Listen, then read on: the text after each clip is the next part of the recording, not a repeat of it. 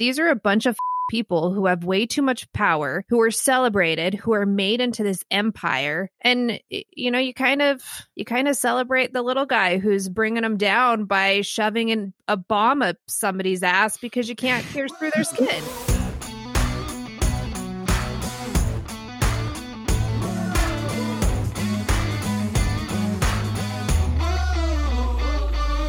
To the What's Our Verdict TV podcast, where we fashion ourselves television judge and jury. My name is JJ Crowder. I'm here with my co host, Matson Heiner, Better red than dead.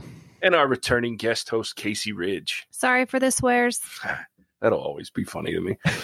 um, if you haven't already, hit the follow or subscribe button. Tell a friend to help us grow the podcast. Uh, today, we are reviewing the first four episodes of the Amazon original TV series, The Boys, in preparation for season two coming out in the next couple of weeks. It was released in 2019. It stars Karl Urban, Jack Quaid, Anthony Starr, Erin Moriarty, Laz Alonso, and Dominique McElligott, along with a slew of others, but those are the main main people in this show yeah, so we'll talk about it. Uh, you know, we've done it episode by episode before. I think this time we're just going to talk about the first four episodes, see where it goes, tell you whether we liked it or not. You can decide if you want to join up and watch or not. It's an entertaining show. So, what? So, what did you think? I, I remember Matt. So, I watched this the instant it came out. Like I, I'd been following it. I'd heard about it, and I watched it not knowing anything about it and Yeah. was completely in shock. But I remember when I got your text saying, and I brought it up. I, I texted the group said, "Hey, have any of you guys watched The Boys?" And then nobody responded, so I left it alone. And then you, like a, about a week later, were like, "Have you guys watched The Boys?" so what were what were your first impressions of the show? Wes? So I'm just gonna say this was advertising at its finest because honestly, it was word of mouth advertising through JJ, but it didn't click. And you know how they say you need to see something like seven times for it to let you have actionable like buy said thing. I kept seeing. I mean, Amazon has put a lot of money in preparing for season two, and just kept popping up and popping up. I didn't remember that JJ reached out to me to us about it.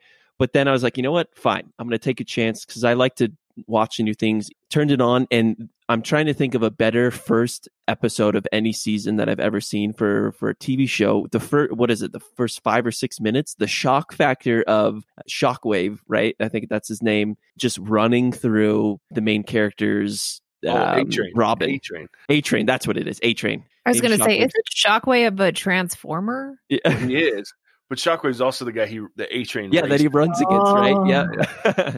but the the first, I mean, talk about a wow factor. When that happened, you weren't expecting that at all. Like I didn't know what the boys was. I didn't know what to expect. I thought it was going to be like kind of a, a Marvel feel where we're putting superheroes in a good light. But clearly, right after that happened, I was like, hmm, this is going to be different. And I loved the start of that show. And that's when I texted JJ because I was just blown away. Yeah. What about you, Casey? What were your first thoughts? This is such a an awesome celebration of like sheer American violence, where the most likable character in the entire damn thing is British, that's that's fair. I don't know. I like Hughie, but but he's not Urban's more cool. likable. That's true. What is his name? Butcher. Yeah, Yeah, Butcher's pretty cool. Mm. He's pretty yeah. cool. Or you got Frenchie, right? Well, the the two most likable people are not from the U.S., but this show could not have been born anywhere but the U.S., Mm. where we celebrate violence in such an awesome, fantastic way.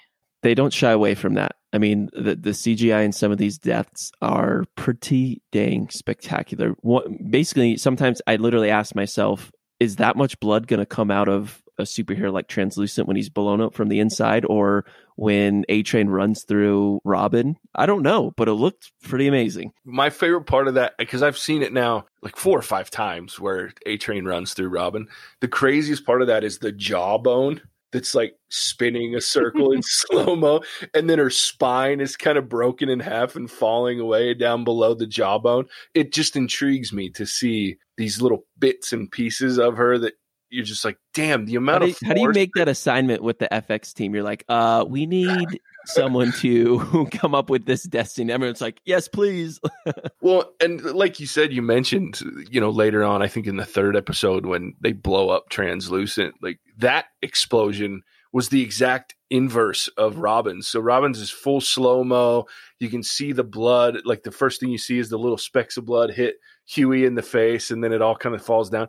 Whereas with translucent, it's just all done in like a millisecond, and all you see is just the Jackson Pollock on the wall and on Hughie after it's done. Like, it's just crazy when you compare the two scenes of two people exploding, how different they were, and yet thoroughly gory as hell. Crazy stuff. Yeah, the visuals are amazing in this show. But I was blown away. Like I said, the first time I watched it, I had no idea what it was. I just said, okay, I, I like new TV shows. I'll see what's up. And like you said, Matt, so five minutes in, I was like, in shock. Like I had to like pause it and go, did I just watch that shit? Like did somebody really just run through this girl and then just keep running? Like it's sorry, I can't stop and then just runs away. Down and she's holding her arms. That was the other thing that got me was when he starts screaming Robin, you look down and he's still holding her arms. I was like, "Oh my good grief, what am I watching here?" It was amazing. So those are first initial responses and thoughts. It was crazy. So, what did you guys think overall of the first four episodes? I'm going to use the word captivated. I think I watched the first four and I mean, I probably would have watched this all in one day if it was possible, but I do have to work for a living. Uh, so I think I watched the first three in the day one and then quickly watched the fourth through like six. But uh, the reason I think I was just so intrigued. Is this isn't what I was expecting? My to me, I've I've talked to you about this, JJ. The title was misleading, so I had no idea what I was getting into. But then once I was introduced to this awesome superhero world in corporatized America and the corruption that these superheroes had in in their own lives and the manipulation of this corporation, because uh, for us, all we've experienced of late is Marvel, which is very like happy go lucky, fun superhero, never focus on, oh, we just dropped a city from the sky, everyone died. They don't even just never even comes up. And to me, this is just so different. And that's what I, I kept coming back for that I was, to me, seeing what maybe actual superheroes would be in real life because in real life with people, there's varying degrees of good and bad people. And why would superheroes be any different? Why are they always going to be just the best of the best? And then there's like the one stark villain. And that's what I really enjoyed about the first four episodes is because as I'm sure we'll talk with some plot points, it was just it was real to me, even though they could fly and had translucent skin and a bunch of other things. Yeah, no kidding. And they all seem to be invis- invincible from the outside. It's crazy. Um, so the first time that we watched this, I did binge watch the entire season all the way through, and I think it, I, I legit think it was one day I just sat down and I was completely engrossed, and I laughed and I was super uncomfortable, and I, I really didn't think about much aside from just enjoying this ridiculously funny show. And it's funny because it's like a celebration of the worst of humanity all in one fucking place. It's fantastic. But the second time I watched it, like I found myself drawing the parallels between and strip away the, I mean, strip away the superpowers, strip away everything else. These are people that are celebrities and they're trying to continue and keep their celebrity and willing to do anything that they can and very corrupt things to be able to stay in the spotlight, to be able to continue with the lavish lifestyle and to be able able to think they're above, you know, the, the letter of the law and whatever else. And so you start to draw those parallels. And I think you can see, you know, the same pieces of humanity and parts of of the nasty shit that's going on. And look at the world today, right? I don't want to make this all political, but you look at where we're at today. I mean, you can draw the same same conclusions when you're looking at these are a bunch of fucking people who have way too much power, who are celebrated, who are made into this empire. And you know, you kind of you kind of celebrate the little guy who's bringing them down by shoving in a bomb up somebody's ass because you can't pierce through their skin. I mean, there's my thoughts. I think it's I think there's some interesting parallels if you're willing to look past just the sheer comedy and horror of it, depending on your twisted mind. you know, the first four episodes are interesting because you have to get into this place where you have to break down what like Matson says, what we have what we're used to as superheroes, right? Marvel, even DC, which is a little darker, they're still these almost perfect beings of they're willing to be heroes at the detriment of their own lives and their own everything that goes into that. Whereas in this it's the flip side where they you see that because of what they're doing they become maybe worse than they were with the exception of a couple that are just bad to begin with. But like for example and you don't see the end of the arc until we talk about it in the second part of this podcast but even with starlight when she starts out she's that almost marvel-esque hero. She she's training all hard. You see that montage of her punching holes in the brick wall and lifting the car with her mom, and she's all she's ever want to do is save the world, and she meant it. You know what I mean? And she's then like America's girl. Yeah, she it really is. She's just this dream hero that's doing it for the sake of being a hero. And then she becomes part of the seven in episode at the end, near the end of episode one, and jo- joins the crew in episode two. And you start to see that, I mean, they have handlers that start talking about we need to get your points up and your popularity. It's literally like celebrities, like Casey said. So, and then you watch her start to get disenfranchised with the point of what she's doing. I mean, and we won't gloss over. I'm sure we'll talk about how disgusting it is right at the beginning, but she goes through a lot of shit and realizes that these heroes that she's looked up to and wanted to be a part of aren't her and don't have the belief system even remotely that she did and they're not heroes to be heroes they're heroes to make money and to you know it's a job it's a career it's the celebrity of it so it's a very interesting contrast to what we're used to She saw behind the curtain of Oz yeah very and true. didn't like what she saw. Mhm. how could she first of all the deep is like okay It puts a whole new meaning on deep throat. Oh, and she went there. I wasn't expecting that. That was well played. The first time I watched this, it made me so uncomfortable. You're watching this superhero show, and then she's raped, like, and not not intercourse rape, but she's raped, and I'm just like, this is what the fuck am I watching? Yeah, it made me really uncomfortable. but it's hard to say. But I feel like it was just a more realistic depiction of. I think those things happen in society, and more often than not, unfortunately, the people in those situations of power. Clearly, we've, we have many stories where they get their way and they get away with those things, and that's. It just goes back to me why I like this show because they didn't shy away from really tough topics, and they played it true to what usually happens in society with the superhero spin. But I think what happened to Starlight, I'm sure there's a lot of people out there that have been put in that very situation. Well, there's a whole And the- movement for it, mm-hmm. right? That's what the hashtag Me Too movement is for. Exactly. This absolutely happens, Mhm. and it happens in very similar circumstances. Well, in Hollywood, right, where they Oh yeah, Weinstein.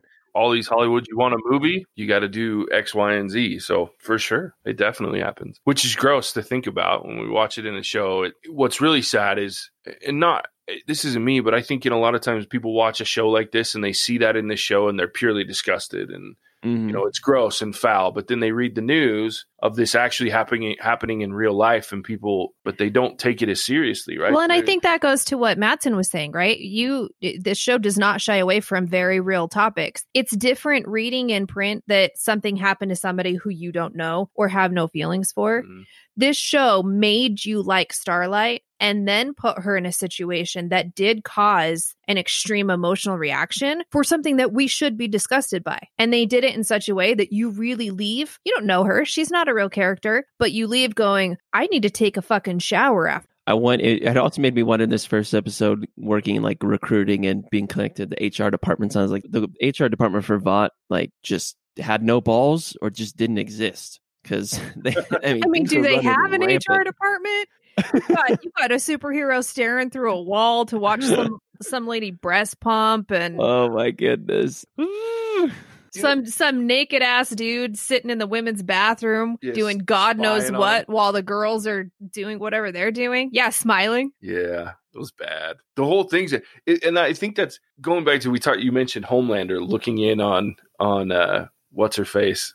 God, I can't even think of her name. Elizabeth Shue is the actress. Anyway, on that character pumping, and it was really odd. Like when you go back to the first episode and you look at when Hughie first meets with Butcher, when he first shows up and and they realize that there's a lot of shady things going on, and Hughie's talking to him, and he asks Butcher point blank, "What about Homelander?" And even Butcher, who hates superheroes and wants to kill them, says, "Nah, he's a saint. We're never going to get anything on him." And it turns out he's like the worst of them all, which you don't see until the end of that first or second episode when he downs the the congressman's plane with all the kids and the aide in there, and that was crazy. But I found it very interesting to see how these people, especially Homelander, hid his sociopathic, horrific nature. Well, I think the company hid it. Yeah, the company does, but so do the other superheroes. You look at Maeve. Maeve was disgusted by Homelander. In fact, he went to touch her at one point and she's pulling her hand back from him, or you can see that she's just squirreling inside the entire time. She was disgusted. But you have this trillion dollar industry that can't possibly have their its reputation tarnished because their golden boy, who's running around with the American flag on his back, can't possibly be made out to be the shitty human being that he is. We, he let a whole plane fall to the ground because he was just too cavalier in the way he dealt with the situation. He's like, oh, gotta go. that Well, and he was too lazy to do anything about it. Not only Uh. was he did he cause the plane to need to crash? But then he refused to help a single person. He could have flown them down to the ocean and dropped them in the ocean and then saved them from the ocean. He could have done a lot of different things and he chose not to because he didn't give a shit. He has a total lack of respect for human life unless it's his. Totally agree with you. And then he had the audacity to make that wonderful speech into the camera. And that's where, when you brought up Maeve, Casey, where she was just absolutely disgusted. She couldn't even look at him. And he's just making this heartfelt speech. And we, as the audience, know, like, you two faced son of a bitch, you just let the whole airplane die. Well, and I think the worst part about that whole airplane thing is he literally says to Maeve and to, and do go back and forth 123 times. It's not that he couldn't do it. He's he He was too lazy. He to didn't want it. to. He just didn't want to fly there and back 123 times. Meanwhile, he's saying it to a little girl who's holding an action hero or a hero action figure or plush doll or whatever. And then it's you don't. I mean, he wasn't even. Eh, there was no conversation, right? It was just like, don't let yourself go down with them. You're above it too. Well, and then he flames at him like he lights it and it threatens to oh, burn Oh, him all. And I'm like, Woo. this guy's a piece of shit, which you knew anyway, but it really, like you said, and immediately after that, he follows up with that diatribe that Matson's talking about, where he's trying to use it as a pitch to get into the armed forces. And he seems all heartfelt and concerned and plays on the heartstrings of this tragedy that he could have either prevented or, in a lot of ways, like Casey said, caused because of the way that he handled the situation. Ugh. I don't know how people fell for it for so long. I don't trust anybody who comes across that sickeningly sweet. That's Nobody is that innocent. but people want to believe in heroes. That's the crazy part. Like, I think if that were to happen today, you'd have people, they could do anything they want. But we like we have a good example of someone like that. Like take it's oh, clearly he's not a superhero, but like Lance Armstrong, for instance, he with what he did and winning so many Tour de France's, starting to live strong. But then the allegations of him cheating, the evidence kept piling and piling. And I was one of those people I didn't want to believe it because I was like, look, he's doing so much good. Like, who cares? Why do we got to tear him down? But then you saw the you open the door and you saw the the skeletons and, and demons behind there, and you're like, man, like even the people, just as that is an example, even the someone I thought that could do wrong was doing quite a bit of misleading and doing a lot of wrong, and and then you're like, what the f? Like, why people? See, and I have a hard time with that. Like I have, I- and I and I respect where you're coming from, but I have a hard time choking that down because does does him doping do any less for what he was able to accomplish? I mean, have you ever been on a fucking bike ride for longer than 20 minutes? Because I have, and it's a fucking son of a bitch, right? So why does one bad decision, right, or a poor a few, several poor decisions all of a sudden mean that the Livestrong Foundation does any less good than what it does? Because what it does is offer free solutions and free help Mm. to people who really need the information and may not find it any other way. But now we've we've tarnished it because Lance's reputation got tarnished, but it doesn't one bad decision doesn't get rid of all of the good and it's the same with the opposite, right? One good thing that this these superheroes did or that a normal person does doesn't erase all of the bad. At some point, you karma's going to even itself out and should. But I feel like, uh, and to your point, I agree with everything you said, Casey. I feel like today's age, we be, we become a society. wh- If you do something bad or even a hint of something bad, you, you're dead to us. And if you do something good, depending on how good it is, you become a saint to us. And we do kind of brush over a lot of those other circumstances. And it's we're just such a, an opinionated culture at this point. And, and that's another reason I like this show is I, I really feel like they played on what was reality to me, that the world I'm living in now. We're also at a point where we celebrate ignorance, right? Ignorance is a choice. You choose to believe something that you just happen to read on the internet because we all know what's on the internet is totally true, right? But do some research. Read a fucking book. I don't know, pull out your math homework and realize that you sometime you are going to need algebra again. But we we allow our kids to be ignorant and we allow whatever else. Uh says he who can't do math. Which is why I said I'll never need it again.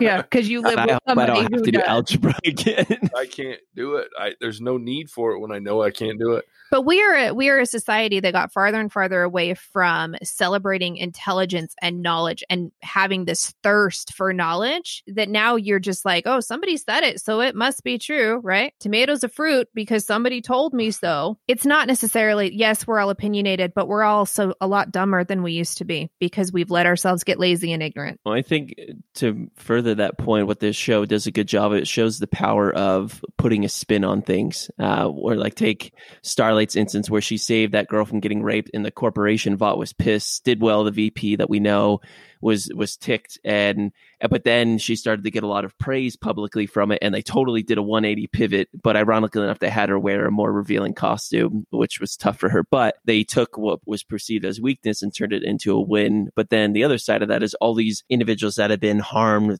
through various soups and when they've been saving people the corporation just pays them off. And the other way they get beyond that is just the sheer amount of marketing that they have these people doing goodwill for these charities and all these other things and I think it comes back to the real world where if you're in our face enough and you tell us that you're doing enough good, then as Casey pointed out, we just tend to believe you instead of looking behind the curtain to see, well, is there more to this story than actually I know about? Well, and you know what I appreciated? I appreciate that they didn't just make men the villain to Starlight, right? Because the Vought executive is just as much of a villain to say, like, yeah, you can be a Yeah. superhero, but you're gonna have to you're gonna have to wear that. You're gonna have to have your tits out and your ass out, and you're gonna have to feel okay with that, even when she's saying, No, I'm not gonna wear that, I'm not okay. So I appreciate that they didn't shy away and didn't just say, like, this is a man woman problem. This is a position of power, pushing your influence on somebody that is in a less of a position of power. And I think these guys did a phenomenal job of turning it and making sure that, that everybody is kind of a bad guy and everybody is kind of a good guy, but you really, really cheer for the what you would consider bad guys in society, right? You look at Butcher, who should be considered a bad guy, or Frenchie, right? Who's who's this explosives eh, what creator, right? Yeah. And he's sitting there fig- trying to figure out how to blow up somebody with impenetrable skin. And you in in today's society, they would be the what drolls of society. Yeah, they certainly would be people that we want to put away And not, yet- not celebrate. every time Butcher says the word cunt, I secretly laughed and cheered because he- did you notice he only said it about the superheroes? Mhm. He didn't say it about anybody else. He only said it in the right term and as a derogatory term. And it like, oh, I love Butcher. Yeah. But it's, you know, it's interesting that you say that because Hughie, Hughie starts as this innocent character. And I think his progression is the most interesting thing about this show for me. The rest is all about, eh, because I think it's real to me, right? And it goes back, we've all been saying that it, there's a lot of realism in this, but I think you see this kind of thing. You have this innocent human being that they're just living their life. They've got their girlfriend, they're on a walk, they're debating whether laying pipe or laying Cable. cable was the right Cable. term. Come on, JJ. Do you want to come back to my house and lay some cable? I don't think that means what she Doesn't he say it means taking a shit in the Yeah. apartment? Like if I we go back and I lay cable, it's I'm taking a shit. so, but uh, and he's walking down the street and he's talking about Billy Joel and, and it, making these jokes, and then something horrific happens, and now this downward spiral of how far will I let myself go to feel better about what happened to me, right? To the point that he let translucent walk away and then translucent said something shitty and all of a sudden i'm done i'm gonna blow up a human being Well, and can we talk for a second about the power of the the music and the sound that they Mhm. use? Because PTSD is a for real absolute thing, and you can watch Hughie go from being kind of happy go lucky, and in the split second, he all of a sudden has PTSD, and then they use this one type of sound every time. What you see is this cool, calm exterior, which I am not. I do not identify with Hughie at all because I am like a one to a hundred in the span of a second and a half. But here you have this guy who is boiling and just seeing red and this giant cloud of red. And meanwhile, and you can hear it all in the sound, but he's keeping like this calm, cool composure until he just fucking flips. And it wasn't until, and he looked, and all you see is like this keep your hands clean poster mm. before, right before he blows up translucent. Anyway, I just think the the sound and every time he went through this like PTSD kind of thing where everything slowed down as he was listening to whatever was going on and dealing with his emotions. Mm-hmm. But for the most part, he did that, and it he did it several times up until Translucent was condescending and said something Yeah. shitty. Well, then it happens. You're right. It happens again every time he sees a train or hears someone say a train. It goes into like that muffled noise in the background, and then the heartbeats there. There's like an, a high. It almost sounds like ears. wartime sounds. Kind of, yeah. So it, it- yeah, I know what you're talking about. It is, it's pretty, pretty intense, and you can see his thing. And I love how it. I don't know if you noticed, but since you brought it up, it made me think about the longer he's in getting his hands dirty, the less noisy it is. Yep. So he's getting to where he's able to deal with that and he's just embracing it as opposed to trying to fight it. Because to me, that's what yeah, that signals the dissonance of this man that's a good person trying to stay a good person versus doing what Frenchie and Mother's Milk and Butcher have all been trying to get him to do, and that is to lean into the revenge piece and do what he has to do and pay that price. But the more he does it, the less of that happens or it gets quieter, easier And- for him to deal with. Yeah. And you know what I thought too was I I found it interesting that it's his dad and whoever else said like that's just not the person you are, right? You're not a fighter. You're always you've always been one to just gloss over it until finally he's like, "No, you know what? I am." And so you live your life being told you're not a fighter, you're not this, you're not that. You you're not the person that's going to stand up to stuff. And then once he does, he it's almost like he finds out that that's truly who he was once he mm. allowed himself to not live up to somebody else's expectations and then i start you see him get more and more comfortable and him being able to deal with that kind of stuff more easily and get out of the ptsd sounds faster so it, Yeah. it, it's pretty incredible to watch his journey I remember that scene him talking to his dad. And he mentions he's like, "I'm not seven anymore. I don't like pizza rolls." yeah. and then he leaves and he just looks back and is like sorry Well, he just thrashes. Well, and then there's yeah, he just finished thrashing his room. He walks out, and then there's Frenchie, who I told Casey I didn't realize it until this is my third time watching this this season. And Frenchie is my favorite character in this whole show because I love that everything that every point he makes is done with a story that really has no conclusion. Like, yeah he wa- he walks out of the apartment and french he's like my dad my dad was bipolar Yeah. it didn't end And until like, he did uh, i can't remember what the dad did to him Well, he he said I my dad woke me up choking like woke i woke up with my dad choking me or something like that or don't smothering me with a pillow or some sort of really fucked up shit shit was funny. And then he just walks away. Like, I get it. And then walks away. And all you can do is follow him. And then when he's talking to the female in that electronics store, he starts telling her about his dad too. And was like, my mom, I loved my mom. She was a beautiful woman. And then she, my, they got divorced. My dad took me. And then he shows the burn scars of where his dad would put out the cigars on his leg. And then it just, he always has a story. It's like the one where he's talking about killing when Hughie's asking him, what's it like to kill someone? Do you remember that? And he tells the story about this beautiful woman. And you're like, where the hell's he going with this? and then he's like she was the first person i ever killed yeah. So I, I love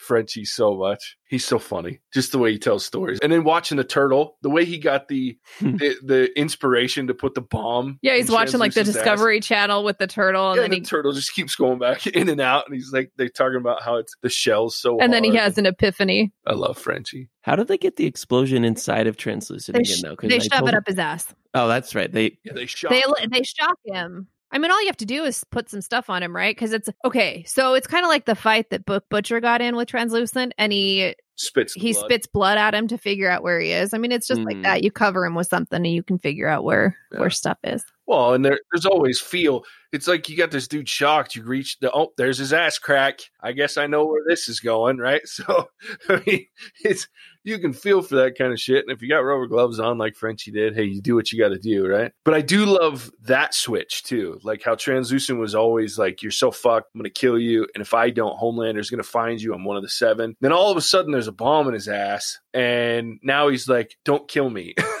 I'm sorry." Yeah. Now all of a sudden he realizes he's not indestructible. Yeah. a question about the superheroes are they all because i know when they were when maeve and homelander were on the plane he says basically to the extent of you better come with me or else you're going to die with them. Because it seems like a lot of these superheroes almost come off as indestructible themselves but are they are they not? That's something i i did struggle with a little bit to I, it seems like some are more powerful than others but do some of them die like normal people or does it take more than that? So something that Frenchie says, because when Hughie and Frenchie are having their conversation, and Frenchie tells him, you know, he's asking him, "How do you kill a superhero or whatever?" And he goes, "Each one Each has their unique. is unique, and they all have their weaknesses." Now, I don't think we know outside of Translucent, and we find out later on in the season a little bit more about Deeps, but. Outside of translucent, I don't think we ever hear what any other weaknesses are, but I'm assuming that based on that conversation, that each one has the ability to die. It just may be very different. Well, look at Maeve, right? I mean, Homelander was threatening to let Maeve go down and die with them because she Yeah. she can't fly, so she would die in a plane crash. But she can take bullets to the and chest. four bullets to the chest. From Point Blank. Range. That's where I was like, so coming dropping from the sky would kill you, but you can take like fifty cal bullets to the chest, and, And maybe yeah, it's that just she would be so heavy she would go to the ocean floor and drown. yeah. Could be. Right? Who knows? Yeah, there's obviously there's something there that would, and maybe it's just the sh- the sheer volume of the impact Or the explosion. Maybe it doesn't stop her from being blown up. But I wondered that same thing too. Like, what is each one's weakness? We haven't talked a lot about the girl that they found in that compound Oh yeah, Um, female. but Frenchie's kind of new connection with her, and that happens right before then they they cut scene the to Homelander giving that speech about yeah that plane. Yeah, the female's crazy, especially when you you connect it to the fact that all of these superheroes are juiced up on this compound V, whether they're taking it or not. And eh, I'm jumping ahead a little, but you find out later that that's what created it. None of them are born, but compound V is crazy. Oh yeah. I mean it it turns a, a what a B list superhero and she gets so high that all of a sudden she can lift a shit ton of, of weight and her landlord shows up to her door and she skull. she sits on his Ugh. face to get him to toss her salad and then she ends up squishing his his okay Ugh. Now what orgasm is that strong that you're gonna like squeeze your thighs together so hard and push your ass down so hard that you squish somebody's skull? Yeah, but you got to remember because i would like to get in on that. Everything's exponentially stronger, though, not necessarily the orgasm, but her reaction to it. Now, if it was a good orgasm and someone, a normal human being, squeezing the head and sitting down, it's not going to crush a skull. Might smother a dude or a lady, but you're not going to crush a skull. But a superhero, she obviously has a lot of power. She was squatting like 12 plates on each Yeah.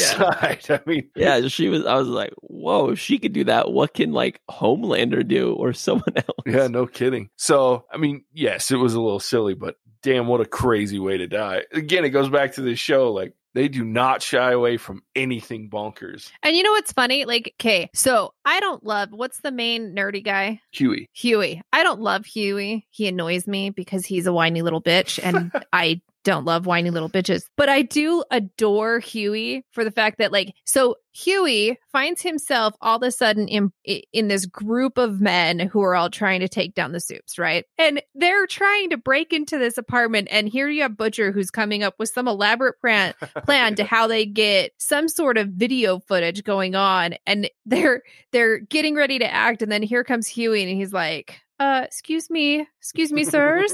It can actually be easier. And then all of a sudden he's like yeah i just need to hack into whatever. And all of them stop look at him and here's these old school never would have thought about the tech guys that are like you can do that? It's true. I do love that he almost had a meltdown about A Train when he sees that he's in the house setting up the bug, and all of a sudden her background is her and A Train making her like hugging or whatever, and he like goes into the PTSD mode, and and uh, Milk is like, dude, yeah we gotta go we gotta go. and then they're walking out and he runs into A Train Yeah, that's true. and he, he's waiting for A Train to recognize him, and then he just keeps getting closer to his face. Like, and then what does he say? Like, really? Yeah, you don't recognize me? And the dude's so oblivious that he just doesn't give a shit. I meet a lot of people. The other thing I like about the show is I really like the butcher because he has a lot of good one-liners from what I remember as well. Like uh, one of I remember was he says something to the extent of like definitely not the Spice Girls or something. I think when he's talking about the female that they find, that one made me laugh a lot. Yeah, because they're he's telling them that them as a group are like the Spice to Yeah. to calm down an argument between two guys. It's like, nope, we're like the Spice Girls. Are you scary? Are you baby? Are you posh? Right? And then that's his explanation for why they can't have this girl and need to kill this extra the girl that Frenchie finds is because she's not a Spice Girl. Yeah.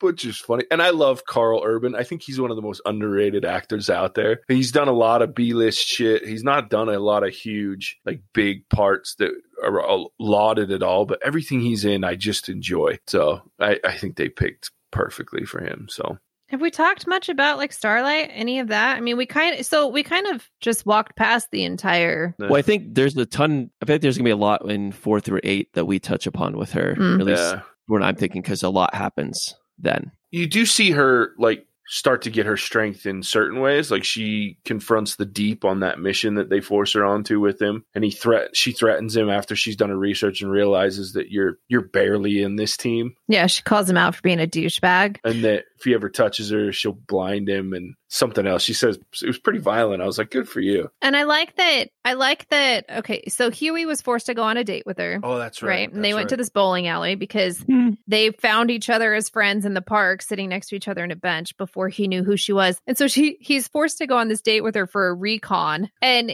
you find that she is probably the one decent person in in this entire so far, I would say, I would argue in the entire show. So Yeah. she's a pretty decent person. She didn't get kissed until she went to prom and she's on this date with this guy and she's in they're bowling and she's intentionally bowling poorly so that she doesn't make him feel bad or hurt his masculinity. And so here you have this genuinely caring person who doesn't give a shit about the celebrity. She just wants a bigger platform to help more people and with more money at her disposal to be able to do that. And so i think it it really puts a face on you know there even in this with the scum of the scum there there really are good things to be found. And i think she is kind of that hopeful light that the show has and Yeah. she's probably one of the only ones that you can see that it's it's it's almost like a little kid right it's it, have you ever looked at a little kid at christmas time and it's just sheer magic i mean it snows and it twinkles and and they're so excitable and that's kind of what she is she's like she's like the one sparkle in in this whole huge dreary dark and twisted world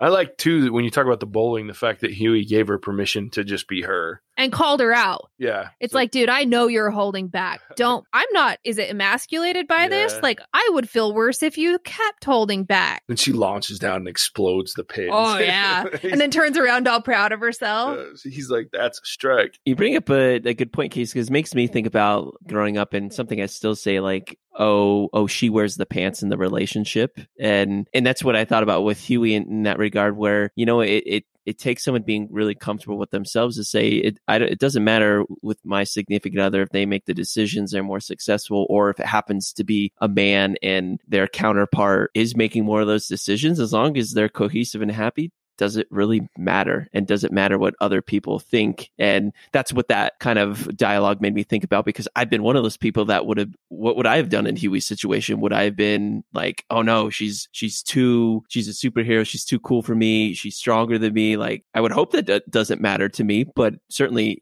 it does matter to some people and it's sad. Well, and not only did he not shy away from it, he he took on and protected her, right? So he he turned off the recording equipment when he was on her on his or when they were talking about how they met or whatever it was because he was fighting for this person who Hughie is probably the best judge of character out of all of them. And so he he's like, "No, you guys aren't going to mess with her. She is a good person." And he he started to bring that up to the group of guys and I don't think we've seen that kind of go into fruition yet. But I appreciated that he was willing to say like, "Yes, she's so cool and she's cool enough that she's worth what might become a fight with this group of people I've now become part of." Yeah, but doesn't he actually bug her phone in the end? Like, doesn't she say something and I forget what she says? Well, at the bowling alley. but and it triggers him because of, or maybe it was something that he was watching something and it, he automatically lumped her in. yeah you're right i don't remember what the trigger was but he does uh, ultimately put it I on think her. it's Yeah. a I think it's a means to an end though because they were talking about how she was how she was a Christian and how she was going to that festival and she was going to be there with Homelander and so I don't think that that bugging her phone was about her I think it was about the fact that they were going to be at this place where Homelander was. Well, no, sure. I think it, his whole thing is about all of the superheroes, and it was something. I think it might have been something on the TV that triggered him when she went to the bathroom. Something triggered him because he wasn't going to do it, and then all of a sudden he got triggered and he ended up bugging her phone. And I don't think it was ever necessarily about her. I think it was just he decided that based on the overall group, he was going to do that. So, but you know, it continues to show that conflict that he Yeah. was having. So, all right. Well, I'm excited to watch five through eight again, or five through nine. There are nine in the first um i'm i'm pumped Yeah, I'm pretty stoked. All right, Matt, why don't you tell them where they can find us? Yeah, you, so you can find us wherever podcasts are found. You can find this on our YouTube channel as well. Uh, you can find us on all major social media channels. If you're looking us up where you'd like to listen, just search for What's Our Verdict TV. Otherwise, come interact with us on, on YouTube, on our social media channels, and we're excited to release our next week's uh, five through eight as well. So give it us a listen. Thanks, Matson. Casey, thanks for joining us. Of course. Yeah, Thanks Casey, for having me. Yeah. appreciate your perspective. Yeah. She, she I was a little more serious this time, not so funny. I lost my funny. That's all right. It's a deep thinker show. I, I think next down. week will be a little bit more f- funny and also dark Yeah. because it's going to get dark next week with Homelander because I didn't talk about any of that, but I cannot wait for that part. Yeah. It's going to be fun. Yeah. That whole Homelander Butcher thing gets interesting. All right. Well, Damn straight it does. Okay, friends. that's the verdict. We'll, uh, we'll catch you on the next one. Bye.